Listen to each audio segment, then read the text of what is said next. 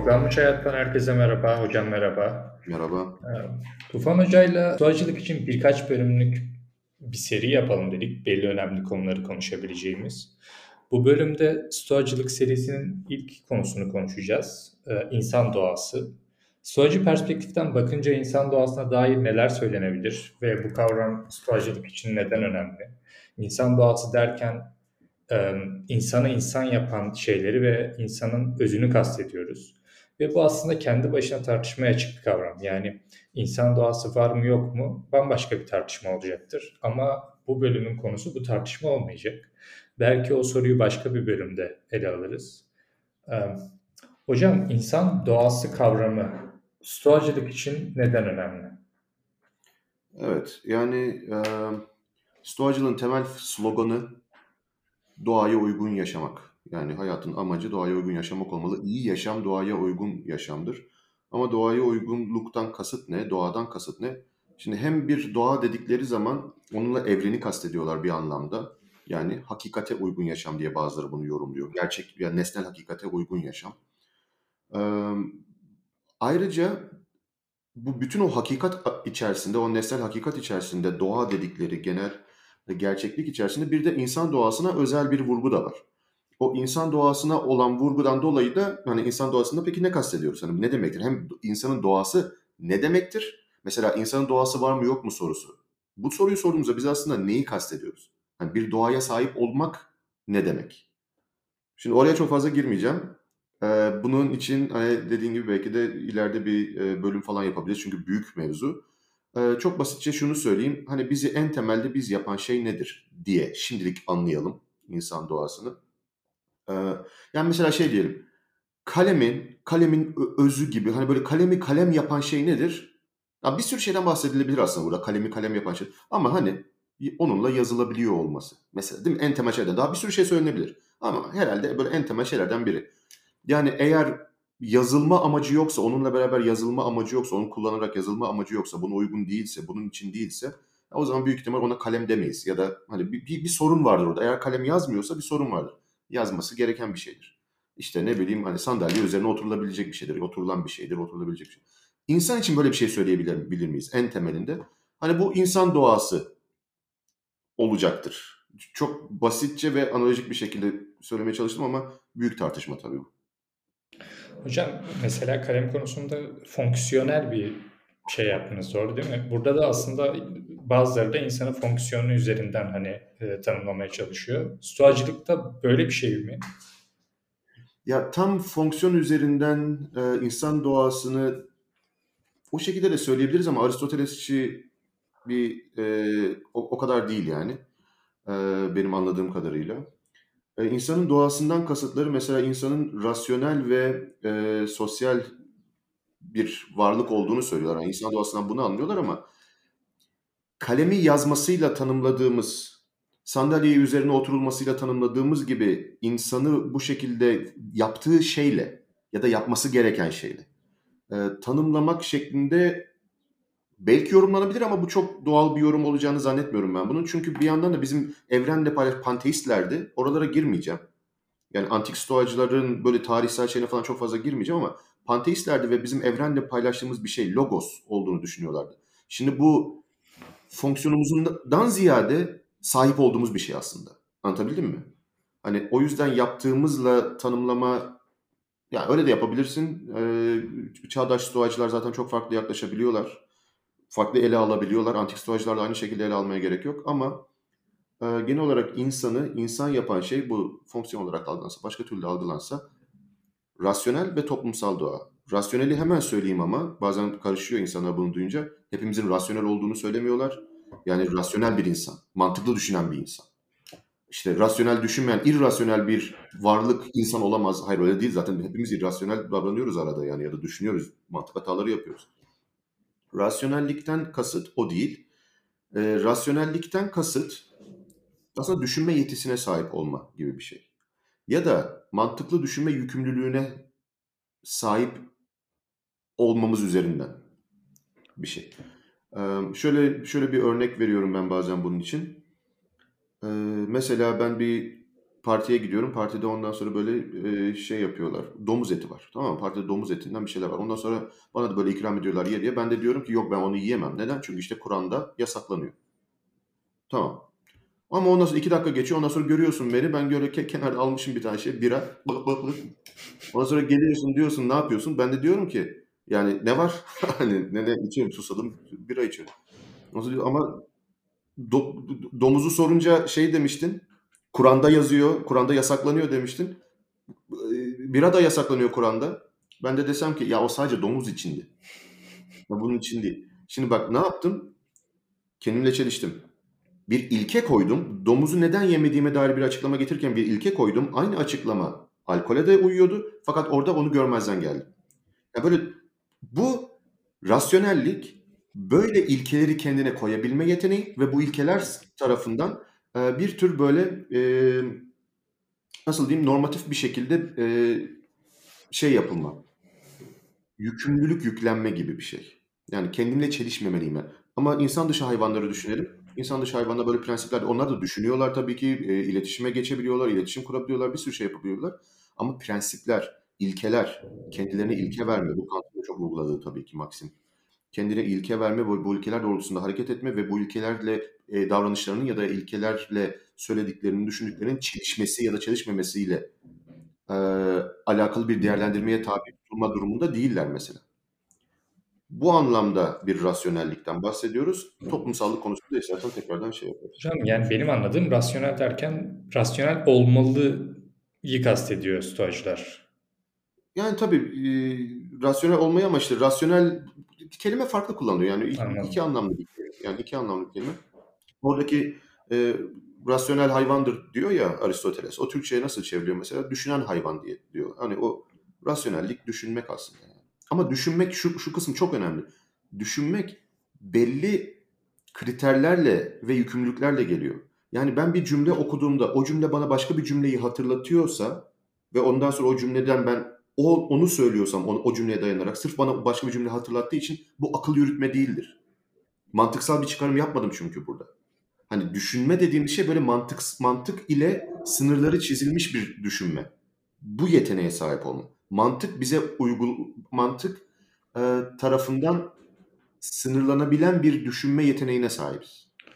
Peki bu neden yani nasıl desem bu neden önemli olsun? Yani bizim bir biyolojimiz de var. Hı hı. Bu burada belli dürtüsel davranışlarımız var. Ee, belki de böyle çok kaçamayacağımız kadar fazla. Çünkü bize o çok yakın yani olabildiğince yakın beynimize anlamda ve bizim düşünme sistemimizi bizim biyolojimiz de etkiliyor aslında bir noktada. Tabii. Burada neden rasyonel olma yeteneğimizi ya da rasyonelliğimizi biyolojimizin önüne koymalıyız? Evet değil mi? Mesela dediğimde insan doğasından ne anlıyorlar? Toplumsallıktan gene bahsederiz dediğim gibi ama rasyonellik dedim ama biyoloji demedim yani bizim biyolojim de evrimsel süreçten gelmiş. İçimize bir sürü dürtüler şunlar bunlar falan var.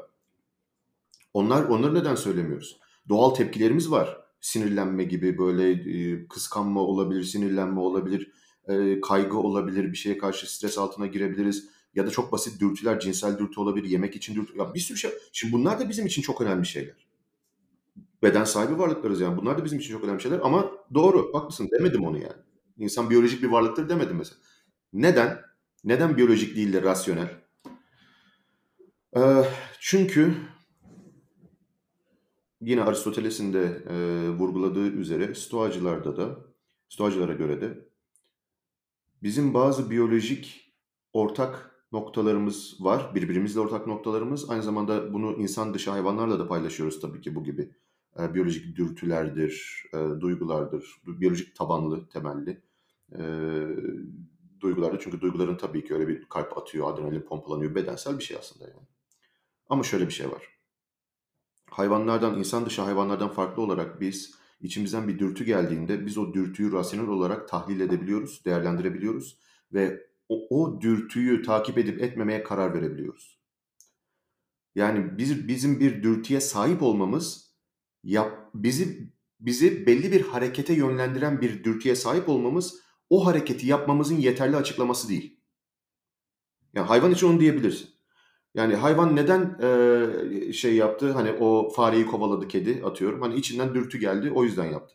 Ama benim içimden bir şey gelmesi onu yapmam için yeterli açıklama değil. Çünkü o içimden geleni ben aynı zamanda dedim ki benim içimden böyle bir şey geliyor ben bunu takip edeyim. Ya da ben bunu yapabilirim. Ya da bunu yapmam uygun. Çünkü tersini diyebilirdim. İçimden dürtü gelir. Ondan sonra derim ki ya bu böyle bir şey var içimden geliyor ama yapmayayım. Şu anda uygun değil toplumsal olarak. Ya da karşımdakine zarar verebilir. Benim içimde dürtü var ama karşımdakine zarar verebilir. Ya da karşımdakinin rızası haricinde bir şey. Atıyorum benim dürtüm falan. Ben bunları tahlil edip e, değerlendirme pozisyondayım. Bu durumda biyolojik olarak içimden gelen bütün o dürtüler, her şey benim akli değerlendirmeme tabi olacağından ve sonuç itibariyle akla dayalı bir iradeyle ben karar verme durumunda olduğumdan ben biyolojik değil aslında rasyonel bir varlık. O rasyonellik üzerine çıkıyorum. Biyolojik kısım ben birçok şey hakkında rasyonel değerlendirme yapabileceğim gibi yani dışarısı hakkında, dünya hakkında falan yapabileceğim gibi rasyonel değerlendirme. Kendi biyolojimden bana gelen dürtüler hakkında da rasyonel değerlendirme yaptığım için o altta kalıyor. Anlatabiliyor muyum şeyde? Etki açısından. Peki şöyle bir durumda mesela ben dürtülerimle hareket edip başkasının rızası olmadan ona zarar veriyorum diyelim. Bunun aynısını rasyonel bir süreçte de yapabilirim. Yani orada çünkü iyi kötü tanımı yok gibi benim anladığım. Yani çelişkisiz bir şekilde yine üzerine düşünerek kötü de hareket edebilirim. İşte oralar karışık. Çünkü rasyonellik basitçe mantık değil. Çünkü mantık ya da araçsal akıl deniyor bazen. Yani e, sadece neyden ne çıkar. Rasyonellik Stoacıların anladığı şekliyle aslında logosla yani evrenin evrenin evrenle böyle paylaştığımızda bir şey orada. Aynı zamanda iyiye de yönelik bir şey olması gerekiyor. Oralar karışık olduğu için ama şunu söyleyebilirim. Yani çok fazla oraya girmek istemiyorum. Ee, ama toplumsal doğamızın burada önemli olduğunu söyleyebilirim o zaman. Çünkü sadece rasyonel demiyorlar. Ee, doğru ve yanlış gibi şeyler, ahlaki doğruluk, yanlışlık, rasyonelliğin içine de yedirilebilir. Ama bence gerek yok. Çünkü işin içinde bir toplumsallık var. Biz sadece rasyonel değil aynı zamanda toplumsal varlıklarız. O da oradan geliyor. Yani vicdan kısmı da oradan geliyor. Yani akıl ve vicdan oldu şimdi bu durumda. Ee, toplumsal varlıklarız. Nasıl toplumsal varlıklarız? Yani işte bak fiziksel varlıklarız öncelikle değil mi? Yani şu şunun gibi falan böyle biz, biz de fiziksel varlıklarız. Ondan sonra biz biraz daha bir de biyolojik varlıklarız aynı zamanda. Tamam. Aynı zamanda da şu anlamda toplumsal da bir varlığız. Bizi tamam biz yapan bazı şeyler var. Mesela genlerimiz falan o anlamda biyolojiyiz ama aynı zamanda da biz düşünürken esas biz düşünen varlıklarız dedik ya. Bizim düşünmemiz de dille oluyor değil mi? Dil kullanıyorsun. Yani kendi kendi kafandan düşünürsen, ağzını kıpırdatmadan düşünürsen de gene dil kullanıyorsun. Ee, o dil de tabii nereden geliyor? E, toplumsal bir şey. Toplumsal bir kurgu sonuçta dil yani. Toplumsal olarak inşa edilmiş yıllar içerisinde bir şey. Bizden öncekiler bu kelimeleri böyle kullandığı için, bizden öncekiler bu kavramları sözcüklere döktüğü için. Başka kültürlerde başka kavramlar mesela sözcüklere dökülüyor. Kavram sözcüğün anlamı anlamında.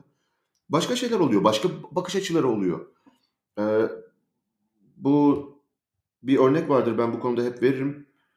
Yapılan bir araştırma Amerika'da ve Çin'de yapılmış bir araştırma Nispet diye bir e, adam tarafından. E, üç tane şey gösteriyorlar. İşte inek, e, köpek ve ot.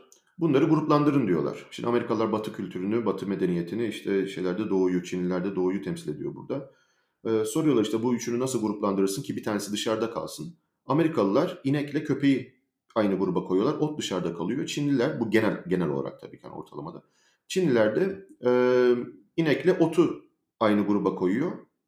Köpek dışarıda kalıyor. Hani neden? Çünkü Amerikalı bakış açısı, Batı bakış açısı kategorizasyona yönelik ortak özellik üzerinden kategorize ediyorlar. Ondan sonra tabii ki ikisi de hayvan. inekle köpek. Ondan sonra ot dışarıda kalıyor bitki olduğu için.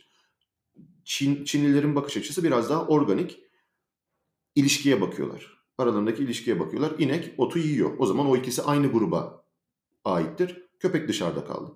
Bu dil tarafından, kültür tarafından verilen bir şey ve düşün yani farklı ıı, kültürlerde yetişen insanlar dünyaya da bu şekilde farklı bakacaklardı. Çünkü farklı kategorize ediyorlar, farklı anlamlandırıyorlar. Bu genlerle alakalı bir şey değil yani. Kültürle alakalı bir şey. Ve bu çok önemli bir şey aslında bizimle alakalı. Bu anlamda biz bayağı toplumsal varlıklarız. Yani toplumsallıktan tek toplumsallıktan kasıt yani çıkıp böyle arkadaşlarla takılmak o anlamda ya bile öyle bir toplumsallık değil yani. Özümüzde. Biz öyle bir varlık. Tek başına var olabilen bir varlık değiliz. İnsan bebek doğduğu anda yani bazı hayvanlar doğdukları anda çıkıyor kaplumbağa, su kaplumbağası çıkıyor şeyden, yumurtadan denize doğru gidiyor ya hemen. Çıkar çıkmaz daha. O gelip de o anne kaplumbağa onu alıp tutup hadi yavrucuğum deyip onu böyle ona yardım edip falan götürmüyor. İnsan doğduğu anda hiçbir şey. Ve biz erken doğuyoruz. Hani prematüre doğuyoruz aslında. Çünkü daha fazla kafa büyüse olmayacak. Doğal doğum yapılamayacak. Şeye e, anneye sağlığına zararlı olacak. Ve biz hala anne karnındaki gelişim hızında gelişmeye devam ediyoruz doğduktan sonra. Ve bu gelişim hızında beyin gelişmeye devam ederken tabii ki bir sürü toplumsal, sosyal bir tür şey alıyor. Veri alıyor dışarıdan. Yani bayağı toplum tarafından hatta bazen ona şey diyorlar. E, toplumsal rahim. Hala çünkü öyle aynı rahimdeki gelişme hızıyla gelişmeye devam ediyor çünkü benim. Tamamen böyle toplum tarafından çok fazla etkiye maruz kalacak şekilde aslında büyüyoruz. Ve dediğim gibi tek başımıza hayatta kalma ihtimalimiz falan yok. Biz o anlamda bayağı bayağı toplumsal varlıklarız aslında. Stoacılar da bütün bunların sonucunda bunu kabul etmemiz gerektiğini söylüyor. Toplumsal bir varlığız ve hepimizde bu kadar toplumsallıktan kaynaklı olarak bu biyolojik kökeni de oluyor tabii bunun ama kendimizden başka birilerini önemseme gibi bir şey var onların. Bu kadar. Kendimizden başka birilerini önemseme. Bu ilk başta belki de şey olur. Hani çocuğun annesini babasını önemsemesi gibi bir şey olabilir. Belki kardeşini önemsemesi gibi bir şey olur. Belki evin evin hayvanını önemseme gibi bir şey olur. Her neyse. Kendimizden başka bir şeyleri, bir canlıları önemseme. Ee, bazı insanlar çok bencildir belki de. Hani başka iki insanları hiç önemsemez ama kendi çoluğunu çocuğunu önemser, eşini önemser, arkadaşını önemser. Birilerini önemseriz.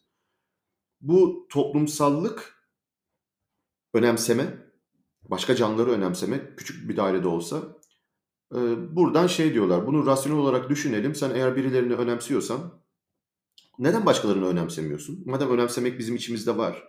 Neden başkalarını önemsemiyoruz? Mesela hani şeyinden dolayı mı? Derisinin renginden dolayı. Etnisitesinden dolayı. Yani ben benim gibi insanları önemsiyorum, onları önemsemiyorum. Şimdi rasyonel kısmımızı getirelim. Doğamızın rasyonel kısmını da işin içine sokalım. Ben birilerini önemsiyorken sınırı önemsememin sınırını deri rengi üzerinden koymam rasyonel değil. Çünkü bunun ahlaken hiçbir önemi yok. Yani insanın derisinin renginin farklı olması onu ahlaken daha önemsiz kılmaz. Tamam. Ya da benden uzakta yaşaması, ya da benden farklı bir dili konuşması, ya da benden farklı işte e, cinsel yönelime sahip olması, benden farklı bilmem ne. Stoacı iddia şudur ki toplumsal doğamızdan dolayı hepimizde birbirimizi önemseme var. Biz toplumsal varlıklarız. Ondan sonra da biz aslında yapay sınırlar koyuyoruz önemseme dairemizin böyle sınırını çiziyoruz. Bazılarını dışarıda bırakıyoruz fakat bunlar yapay sınırlar. Rasyonel kısmımızda düşünürsek bunun üzerinde hiçbir temellendirmesi olmadığını görürüz. O zaman sınır çizmemeliyiz. Önemseme dairesine sınır çizmemeliyiz. Böyle herkese önemsemeliyiz. Bu kozmopolitanizme geliyor tabii. Evren vatandaşlığı ya da dünya vatandaşlığı. Ee, günümüzün çağdaş stoğacıları bunu insan dışı hayvanlara da tabii ki e, şey yapıyorlar.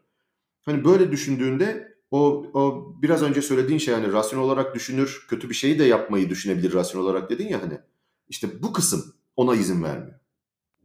Önemsediğimiz için. Önemsemek ne demek? İyiliğini istemek. Yani onun için sen başkasına zarar vermemelisin. Yani doğa, insan doğasına aykırı oluyor. Bir de yine belki şöyle bir ekleme yapabiliriz. Bunlar evet böyle olmalıdır ya da insanın doğasında bu var, bunlar vardır deniyor. İşte sosyal bir varlık olması, rasyonel bir varlık olması. Ee, bir de bunlar hani doğrudan o insanı bilge yapmıyor ya. Bunları da bilgece kullanmayı, bilgece işlemeyi öğrenmek gerekiyor. Zaten stoacılar da bunun üzerine çok işte pratik vesaire öneriyorlar. Sanki tek başına çünkü rasyonel ol işte sınırlarını genişlet daha fazla insanı önemse demek tek başına o insanı iyi bir insan yapmaya yetmeyebilir. Zaten bunu nasıl işleyeceği mesele gibi. Evet zaten zaten mevzu o. Bu e, Stoacı yaklaşım Stokrates'ten de gelen yaşam tarzı olarak felsefe. Bütün bir yaşam zaten gitgide daha doğaya uygun yani hakikate, gerçeklere ve toplumsal ve rasyonel doğamıza yani hem akılcı düşünen hem de topluma da yararı olan bir insan gibi düşünebiliriz bunu. Öyle bir insan gitgide daha fazla oluyor olmaya yönelik bir şey. Her an. Bunun nasıl olduğunu konuşacağız daha sonra. Hani bunun nasıl olabildiğini. Fakat askesis yani e, pratik egzersiz falan gerekiyor hani bunun için. E, Evet yani o, o şey kısmı önemli. Sadece sadece böyle kitap okuyarak olunabilecek bir şey değil bu. Yapılabilecek bir şey değil bu. İçlerini de doldurmak lazım. Peki peki rasyonel olmak ne demektir? Peki toplumsal doğaya uygun yaşamak belli şartlar altında görünümleri neler olabilir acaba bunun? E bu zaten hani işin parçası evet. Çünkü şeye de çıkıyor bu. Biri kötü bir şey yaptığında şey deyip kestirip atmak kolay. E, yeterince sorgulamamış, yeterince rasyonel düşünmediği için kötü bir hamle yapmış. Yo belki de gayet o anlamda rasyonel. Ama e, işte stoacılıktaki o rasyonelite tek başına dediğiniz gibi o akıl yürütme ve işte mantıklı düşünmek değil yani biraz daha iyiliğe de yönelim var. İyiliğe kesinlikle yönelik ama bir de şöyle bir şey var. Şimdi stoacılar için doğaya uygun yaşam dedik hayatın amacı. Yani öyle alınmalı. O yüzden zaten hani doğa hakkında konuşuyoruz ama aynı zamanda doğaya uygun yaşamın erdemli yaşam olduğunu da söylüyorlar. Yani doğaya uygun yaşam aynı zamanda bilgece yaşamdır. Yani erdemlice bir yaşamdır. Bir insan başkasına zarar veriyorsa bunu rasyonel olarak yapamaz mı sorusu. Stoacılar şöyle der buna. Rasyonel olarak yapamaz. Çünkü zaten en rasyonel olan hayata yaklaşımda en rasyonel karar erdemi hayatın amacı seçmektir zaten. Erdemi ve doğaya uygun yaşamayı hayatın amacı seçmiyorsa bir insan yaptıkları kendi irrasyonel amaçlarına hizmet edecek anlamda rasyonel, mantıklı olabilir. Fakat ilk başta zaten logostan kopmuştur hani evrenden neyse hakikatten kopmuştur. Doğasını reddetmiştir şey yaparak. Hayatının amacı diğer insanlara diğer insanlardan üstün olmak, diğer insanlardan zengin olmak, diğer insanları sömürmek. Atıyorum şimdi yani. Öyle amaç koyan insan gitti zaten irrasyonel. Yani çünkü en temel, en büyük soruya yanlış cevap verdi. Ve akla aykırı cevap verdi. O da hayatta değerli olan şey nedir? İyi yaşam nedir? Anlatabildim mi? Yani o yüzden e, şey olabilir, şöyle diyebiliriz. Toplamda esas çok önemli olan sorulara irrasyonel yaklaşan insan tabii ki kısıtlı alanda bazı rasyonel çıkarımlar, mantıklı çıkarımlar, mantığa uygun çıkarımlar yapabilir. Mantık hatalarına düşmeden düşünebilir. Fakat bu felsefenin ana sorusunda irrasyoneldir. O yüzden de toplamda irrasyonel olmuş oluyor yaklaşımı yani. Yani rasyonelliğin içerisinde bir erdem de söz konusu o zaman. Evet. Yani yani şöyle en büyük soru ya hatta Seneca'nın öyle ünlü bir lafı var ya hangi hangi limana yelken açtığını bilmeyen ne hani hiçbir rüzgar yardımcı olamaz. Ee, sorgulanmış hayat dediğinde Sokrates'in kastettiği şeylerden biri de buydu. Yani hayatın amacını, hayattaki neyin neyden değerli olduğunu, neyin hayatı daha iyi kılacağını, hani bu gibi şeylerde kararlar verebilmek. Ee, bu gibi kararlarda e, yanılan insan o yüzden şey yapamıyor. Hani o toptan bir e, çok büyük bir yanılgı içerisine düşmüş oluyor aslında. Oralara karar vermek gerekiyor. İlk felsefi soru bu. Değer sorusu, e, anlam ve amaç sorusu. Orada rasyonel olan erdemi hayatın amacı edinmek. Bunun neden böyle olduğunu şimdi ben, şimdi ben sadece söylüyorum şu anda bunu. Hani erdem diyorlar. Ama neden öyle? Bunu e, güç ikiliği daha sonra konuşacağımız zaman biraz daha içine gireceğiz. Ben de onu söyleyecektim çünkü başka sorular var aslında şu anda sorulabilecek. Var, var. Yani özellikle biyolojimiz ve psikolojimizle bağlantı olarak ben negatif duygular konusuna falan da girecektim ama onun için de ayrı bir e, bölümde konuşacağız muhtemelen. Tabii tabii. tabii. Çünkü Erdem şey de çünkü öyle. çünkü biyolojimizi peki tamam akılla değerlendireceğiz dedik ya hani biyolojik içimizden biyolojik olarak gelen bazı dürtüler bir şeyler olabilir ama biz bunları akli e, değerlendirmeden geçirmemiz lazım ama akli değerlendirmeden geçirdikten sonra Hangilerini takip edeceğiz, hangilerini etmeyeceğiz? Ne demektir bu? Çok aslında hiç altını doldurmadan şu anda genel çerçeveyi veriyorum. Gitgide gitgide detaylandıracağız. Hatta şey konusuna da tekrar döneriz. Bu e, sosyal yani dünyaya katkı kısmına. E, ben hani o önemseme dairesini e, önemseme dairesine daha fazla insanı katma ve sınır çizmemeden bahsettim ya hani verdiğim o argüman. Hierokles'in argümanı aslında o, o, oikiosis denen bir yaklaşımdır o. o. Ona da itirazlar getirilebilir. Çok da uzun tutmak istemiyoruz çünkü bölümleri. İnsan doğası kavramını stoacı perspektiften olabildiğince kavramsal olarak konuştuk bence. Hocam teşekkürler. Rica ederiz. Bu e, daha sonra işte bu şeyine de özellikle de bu şekildeki doğaya uygun yaşamın pratiklerine bakarız. Hem nasıl yapılıyor, nasıl yaşanıyor hem de yani gündelik sorulardan falan da gidebiliriz. Hatta dinleyenler bize sorabilirler de yani. Hani günlük hayata dair sorular da sorabilir. Stoacı yaklaşım nasıl olabilir diye. Onları da ileride tekrardan ele alırız ayrıntılı bir şekilde. Evet hocam o özellikle pratiklerle ilgili bölümü sorular üzerinden yaparsak daha güzel olabilir. Olur.